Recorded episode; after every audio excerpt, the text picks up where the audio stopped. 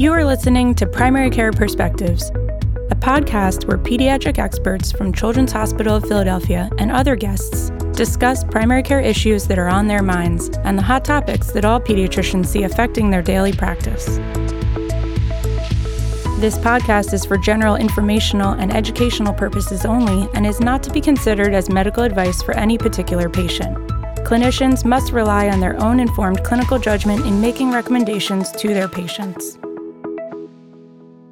Hi, I'm Dr. Katie Lockwood, a primary care pediatrician at the Children's Hospital of Philadelphia, and today I'm talking about cardiac complications of COVID-19. And joining me is Dr. Matthew Elias, who's an attending cardiologist in the Cardiac Center at Children's Hospital of Philadelphia. So thank you so much for joining me and welcome to the podcast, Matt. Thank you, Katie, for having me. It is a pleasure to join you today.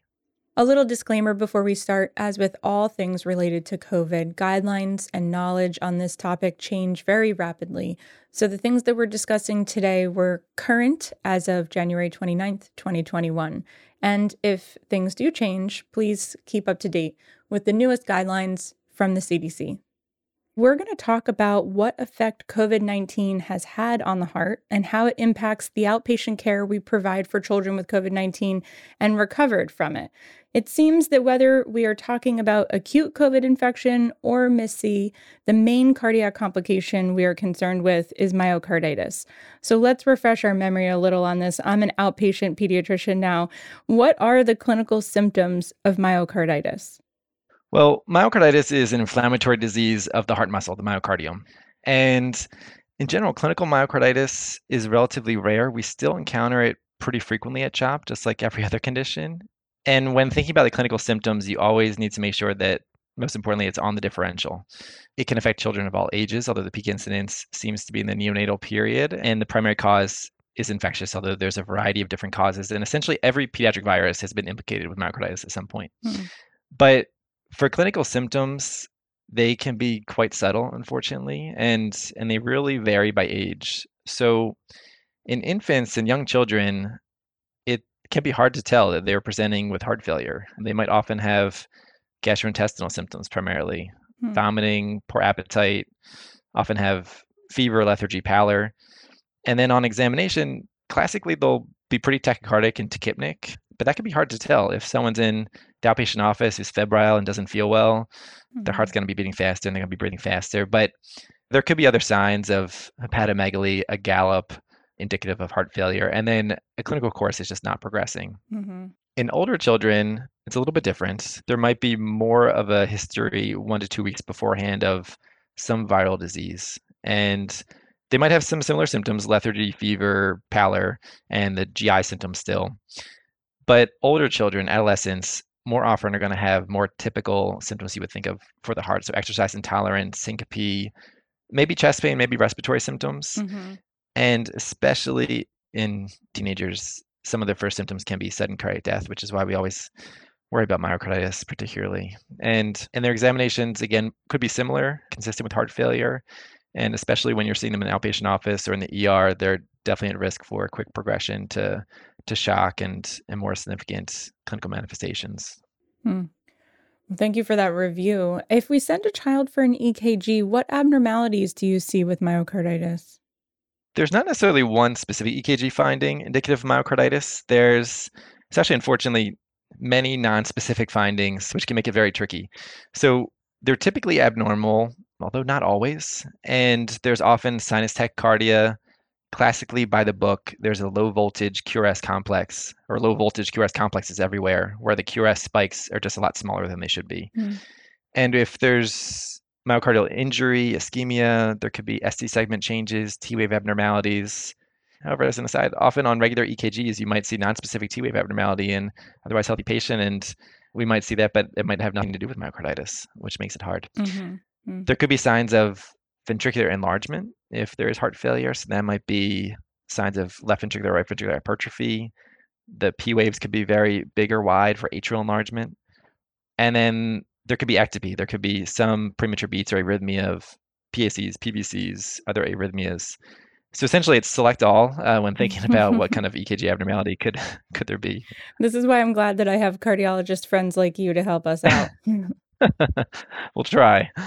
So how does COVID-19 cause myocarditis, and how is this similar to other viruses, which you mentioned almost all viruses can do this? So how is that happening?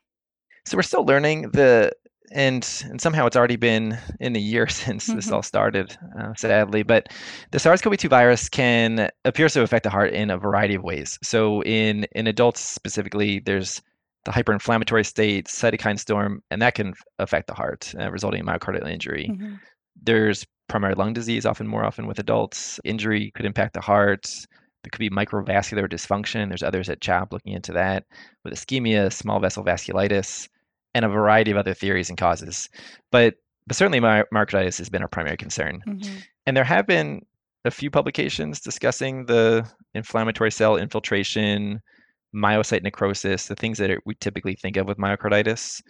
And that's exactly similar to what these other pediatric viruses do that cause myocarditis, this inflammation, myocyte necrosis. It has been a little bit controversial whether the SARS-CoV-2 virus is actually truly directly invading the myocardium. There have been some recent articles in the literature and then the regular media on topic, actually. We still worry about myocardial injury regardless of the definition. And in adults, troponin levels are frequently elevated when you're hospitalized, indicative of myocardial injury. And when adults in particular are evaluated with an echocardiogram, it's really not uncommon to find diminished ventricular function. All that is depressing. In children, we have not actually seen this cardiac involvement as often compared to adults. Mm. We have not seen that tsunami of heart disease. We do encounter it sometimes, acute cardiac manifestations, primarily ventricular dysfunction, with some patients admitted with COVID-19, but it has been very different. And we don't know. It's very unclear if there's a true difference between children and adults in the response to the virus, or it could just be reflective that we're just not performing these tests while inpatient. We don't routinely perform troponin levels and obtain echocardiograms in every patient, which is different than a lot of adult institutions do because of different background for their adult patients. I suspect it's some combination of each. Mm. The other issues of myocarditis and COVID and cardiac manifestations are even beyond that acute phase, but there's concern of ongoing, potentially chronic symptoms. So there was a report last summer, I believe it was in the summer, of 78% of adults in one study had abnormal cardiac MRIs even after a COVID infection. Hmm. And that was alarming. I did not want to read that. I remember standing in my kitchen, reading out my phone. It was very depressing. But based on the age of the patients, their comorbidities, that's not really applicable to our patients. Right. And also others have pointed out that this methodology is a little bit controversial. Probably that 78% value is a little bit less, hopefully a lot less. Mm-hmm. What was a little bit more reassuring, I think, it was only 2 weeks ago, there was another study from the University of Wisconsin of about 150 patients who were competitive student athletes, so college age. And they were all asymptomatic or had mild to moderate disease, and they underwent a variety of different tests, cardiac tests. 2 out of 145 met criteria for myocarditis, so definitely not 78%. Right, that's good. 2 is higher than 0, but that made me feel better. And then the last thing, to get back to your question about other viruses, it's important to note we don't necessarily know what the typical pediatric virus does to the heart. We know that a lot of other viruses can affect the heart with myocarditis, but we don't routinely test everyone for a troponin level, do an echo or MRI if you just come in with a respiratory illness. About 10, 15 years ago, a group elsewhere had looked, it was a group of children who presented with different symptoms of just regular febrile viral illnesses and no concern for cardiac issues. 8% of them had elevated troponin levels when they checked everyone. Wow. So it's really unclear what does that mean? And when we're looking at heart disease with COVID, just shows how important it is to compare it to other pediatric viruses that we just don't really have any background of. But ultimately, it's still to be determined how often myocarditis, or at least some myocardial injury, occurs in our patients with COVID, and both in initial hospitalization and far out in recovery. Yeah, these are great points because, you know, obviously as a primary care pediatrician, I see children with viruses all the time, and I can't remember the last time I ordered troponin. So you're right, we probably are underestimating the scope of the problem even before COVID, but maybe even now too, because we don't do that routinely. Definitely. And it's hard to know if a troponin level is checked without any true underlying cardiac concern. Is that clinically relevant, and what does that mean for the long term? But it was interesting to see that. So because of this association with myocarditis, the American College of Cardiology has published guidelines about the return to sports following a COVID infection. And these guidelines are tiered and based on a patient's degree of symptoms and age. So let's start with the kids who are less than 12 years old and either asymptomatic or mildly symptomatic. When can they return to sports?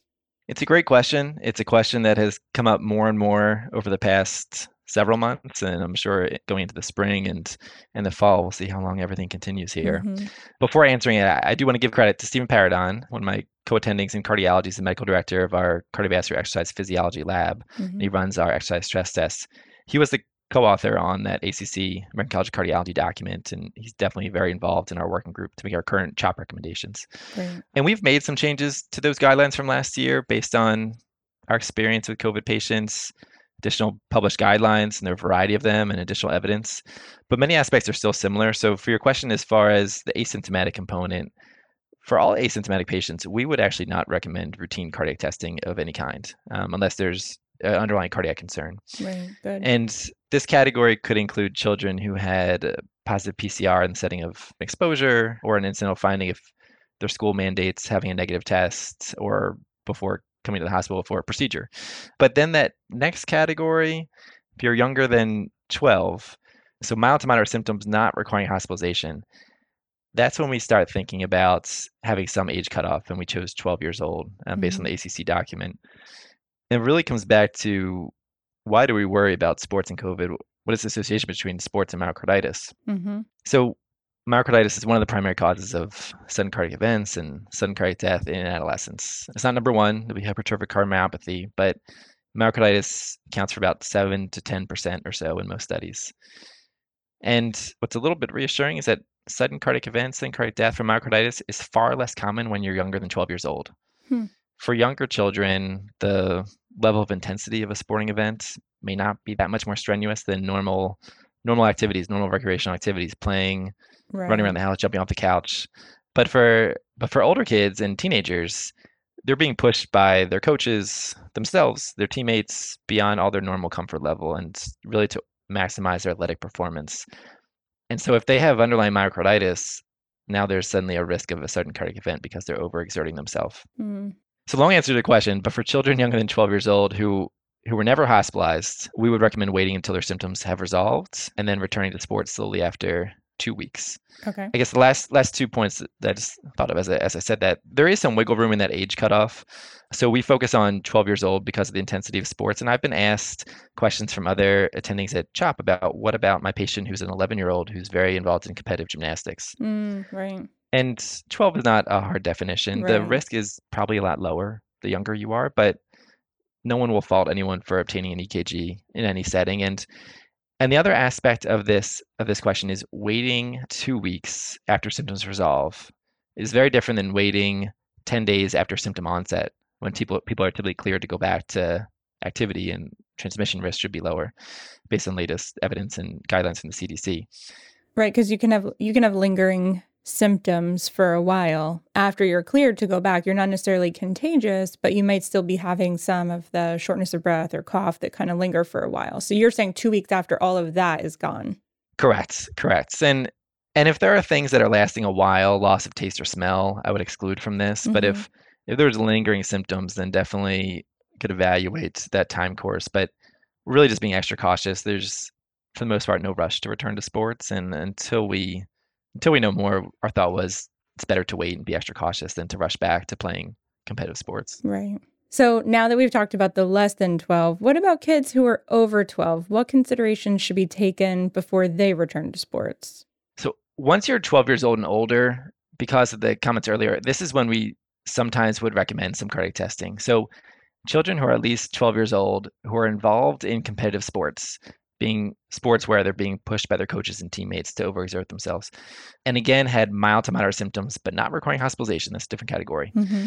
We would recommend waiting until symptoms resolve, waiting another 2 weeks, but then before going back to sports, having an EKG. Okay. And this is really a screening tool for myocarditis. It's not perfect, but if there's a reassuring, completely normal EKG or finding that would not be indicative of myocarditis, that will make us feel better before patients are going back to sports. It's not 100%, but it's definitely helpful. And for patients who are not involved in competitive sports, at this time, we are not recommending a routine EKG to go back to gym class or recreational sports when it's allowed, with friends in the future. Great. That's very helpful for us to keep in mind. And you're talking about competitive sports. You keep mentioning that. So like you mentioned, we're not talking about kids who are like throwing the football around in their backyard, right? We're talking about kids who are playing at a higher level of competition where they're really exerting themselves consistently. Yes. So definitely being on some team, really where there should be some coach or someone saying, run one more lap. And I have flashbacks to high school of going back and forth over and over until feeling very sick. So someone really pushing like that to do so rather than playing basketball in the driveway with friends or throwing a football in the backyard. Right. Now, how do these guidelines change if your COVID infection is severe enough to require hospitalization? I do think it's important to note that the indications for hospitalization can vary at different institutions. And it's also important to note that patients who are admitted because of an acute respiratory failure from COVID are very different than patients who might be nauseous in the ER, fail PO challenge, and need to be admitted overnight for dehydration. Mm-hmm. So that has to be taken into consideration. And it's also important to know that we have a lot of patients who are admitted to CHOP who are incidentally found to be positive for SARS-CoV-2, and whether they're here for appendicitis or some other procedure or any admission, and they're actually asymptomatic. So I would exclude all those patients from this category. Yep, that makes sense. But for patients who, of all ages, who require hospitalization due to true severe symptoms of COVID-19, we would recommend an outpatient cardiology evaluation at least 2 weeks after discharge, regardless of activity level. And not just competitive sports, but all activity. And patients should anticipate being restricted from exercise for some period of time. So if they're seen in the primary care office after discharge, feel free to punt that question to cardiology if they were just discharged from the hospital. This may be up to 3 to 6 months. It really depends on the severity of the admission. For patients who are admitted for symptoms but do not require an ICU admission, we typically would recommend at that first outpatient visit an EKG, an echocardiogram, but it really depends on the patient and the situation if they weren't already obtained while inpatient, which is not our routine practice. And at that visit, if the patient's asymptomatic, there's no evidence of any current or prior cardiac involvement, we would say it's reasonable to return to activity at that time. So that could be as soon as 2 weeks after discharge. But on the other end, if patients are admitted to the ICU for COVID or have some sign of cardiac involvement while inpatient, we would treat them like myocarditis with restriction from sports for 3 to 6 months and really a much more thorough evaluation beyond EKG and echo. They typically will receive at least one Holter monitor, an exercise stress test at the end of that restriction period, possibly a cardiac MRI, maybe more than one. And they really undergo a more thorough process in order to be cleared based on different guidelines from the American College of Cardiology. I'll also mention that all of these guidelines really continue to evolve. They've already changed many times in the past several months, our recommendations. Some people listening might note that the American Academy of Pediatrics has published their own recommendations. And they're slightly different. I hope that doesn't cause too much frustration, but I'm sure there's going to be a variety of different protocols at different institutions, medical societies who publish all their own recommendations. Eventually, I suspect that once we have more evidence, these guidelines will all become more uniform.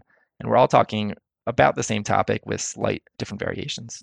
And these guidelines that we just talked about are published on our CHOP clinical pathway for COVID, which we can link to on our website as well. So if people can't remember what they just heard from you, that's another place where they can reference these guidelines. Yes, definitely. So we have two posted documents on our website available on the intranet, but also the internet for anyone who would like to see. One is for primary care providers in the topic we're talking about today, but we also have one posted for pediatric cardiologists in case there's pediatric cardiologists listening, our recommendations for what we should do in our clinic, and that will definitely change over time as well. Great. Thank you so much for those. Sure. Well, let's talk a little bit about MIS-C. So now this usually is not an outpatient diagnosis, as these patients have clinically severe illness requiring hospitalization. But we do sometimes see these kids earlier in their illness and, of course, after discharge. We know that there's some overlap in symptoms between Kawasaki disease and MIS-C. So how are the cardiac findings similar or different between these two diagnoses? Well, our thoughts about MIS-C and the possible connections with Kawasaki disease have absolutely changed over time. We first heard about this condition in late April last year from the National Health Service in the United Kingdom when there were suddenly these reports of an increasing number of children presenting with really significant inflammatory disease similar to Kawasaki disease, which was concerning and surprising. They were typically really sick and they had some temporal association with COVID-19. Over time, we saw that patients with MIS-C typically present about 2 to 6 weeks after initially being infected with SARS-CoV-2. There appeared to be a lot of similarities with Kawasaki disease at first, and there still are, but many of the classic symptoms of KD. So fever, of course, conjunctival injection, rash, and mucosal changes are the most common ones shared between the two diagnoses. We've also seen that younger MIS-C patients are more commonly had KD-like features, less common in the older adolescent patients, but even some teenagers with MIS-C look like they have Kawasaki disease, which would be nearly unheard of to have a teenager with Kawasaki disease. Right. But patients with MIS-C are much sicker than typical Kawasaki disease patients. About 50% of them here and elsewhere are presented with acute left ventricular systolic dysfunction, which can progress pretty rapidly. Many require intensive care management for a shock and have required inotropic support. Fortunately, many patients recover pretty rapidly, although we're still learning about long-term outcomes. And there is a small subset of regular Kawasaki disease patients in the past with similar findings, Kawasaki disease shock syndrome, but even that syndrome seems to be different than MIS-C. There are also reports of coronary ectasia, we'll often say instead of coronary dilation, and coronary aneurysms in MIS-C, but they don't really seem as common as in Kawasaki disease. In Kawasaki disease, coronary aneurysms typically arise from this necrotizing arteritis that really destroys the wall of coronary arteries. But in MIS-C, a lot of the reports and case series that talk about coronary artery involvement really talk about mildly dilated coronary arteries rather than true aneurysms. There are aneurysms out there, but a lot of them are just mildly dilated. And with MIS-C, with this really significant inflammatory response and fevers, some degree of mild coronary enlargement could even be expected. And a lot of these coronary issues, just like ventricular dysfunction, seem to be transient, although we're still learning. And we're a participating site in a pediatric heart network study funded by the NIH evaluating the long-term outcomes in this exact situation. But separate from the cardiac manifestations, there are a lot of differences that we've seen between MIS-C and KD. So MIS-C patients, typically older, they can be a variety of ages younger than 21, but mean age is typically around 8 years old. Kawasaki disease, almost always less than 5 years old, about 3 years old. There's very different racial ethnic backgrounds. Kawasaki disease is more often seen in Asian descent, and there's only a scattering of cases actually of MIS-C in all of Asia that have been published. And there's theories about why that may be, and maybe viral variants, and a hot topic, unfortunately, right now. MIS-C is often also seen much more commonly here in African Americans compared to Kawasaki disease. The symptoms differ. In addition to the much more profound cardiac involvement and presentation in shock, patients with MIS-C more often have gastrointestinal symptoms. In one larger study from the CDC of almost 600 patients, 91% had GI symptoms on presentation. Wow. So vomiting, diarrhea, abdominal pain. When we all learn about Kawasaki disease, we always think of there's a high CRP, a high SED rate, different signs of inflammation, high platelet count. But in MIS-C, all the labs are much more abnormal for the most part. And one of the original studies from the United Kingdom that first talked about this condition, and they have a different name for it, but very similar to MIS-C, they compared their labs of their patients to known labs and known databases for Kawasaki disease and even Kawasaki disease shock syndrome. They were all really different. So there's much more inflammation, a much higher CRP, higher ferritin, lower platelets, often lower hemoglobin lymphopenia. Because of all these reasons, while we often think about the connection between Kawasaki disease and MIS-C, and there may be some connection, really here we've been thinking about MIS-C more like myocarditis actually than Kawasaki disease. Right, that makes sense. Have we learned more about MIS-C from our understanding of Kawasaki, or vice versa? Because I know we were still learning about Kawasaki really as well. So are we learning from these two different diseases? I think we are. Definitely we're learning about MIS-C from Kawasaki disease, and I hope vice versa. Eventually COVID and MIS-C are going to go away, and we're going to come back to focusing on Kawasaki disease again. And one aspect is our understanding of Kawasaki disease has definitely helped understand how to treat MIS-C. Right. And some of that treatment came initially because there were so many similarities. So immediately institutions in Europe started treating patients with IVIG, steroids frequently, aspirin, pretty similar to our typical Kawasaki disease approach. And for the most part, patients, even though they were really sick at first, they start doing pretty well and recovering pretty rapidly. So aside from a general anti-inflammatory effect, it's really hard to say from my standpoint why exactly all these medications work so well, but it's hard to argue with success. We're going to continue to do that. And there are different studies that support the use of these medications, and we've certainly used them all here. But I do hope in the future that our treatment of MIS-C will help us learn more about Kawasaki disease once this is all in the past. Right.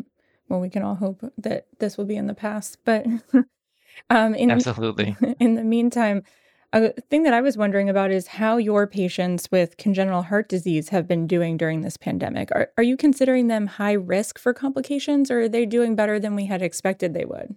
This is a very common question for my patients' families, and it's a really important one. In the beginning of this pandemic, we were hearing reports on the news and elsewhere from China that adults with underlying heart disease had higher morbidity and mortality rates. Right. And we did not know at the time if was this heart disease adult coronary artery disease, or were there children and adults who had congenital heart disease who were then going to be more at risk? And so we were anxiously watching as this then spread to Italy. At one point was the epicenter, and then New York and everywhere.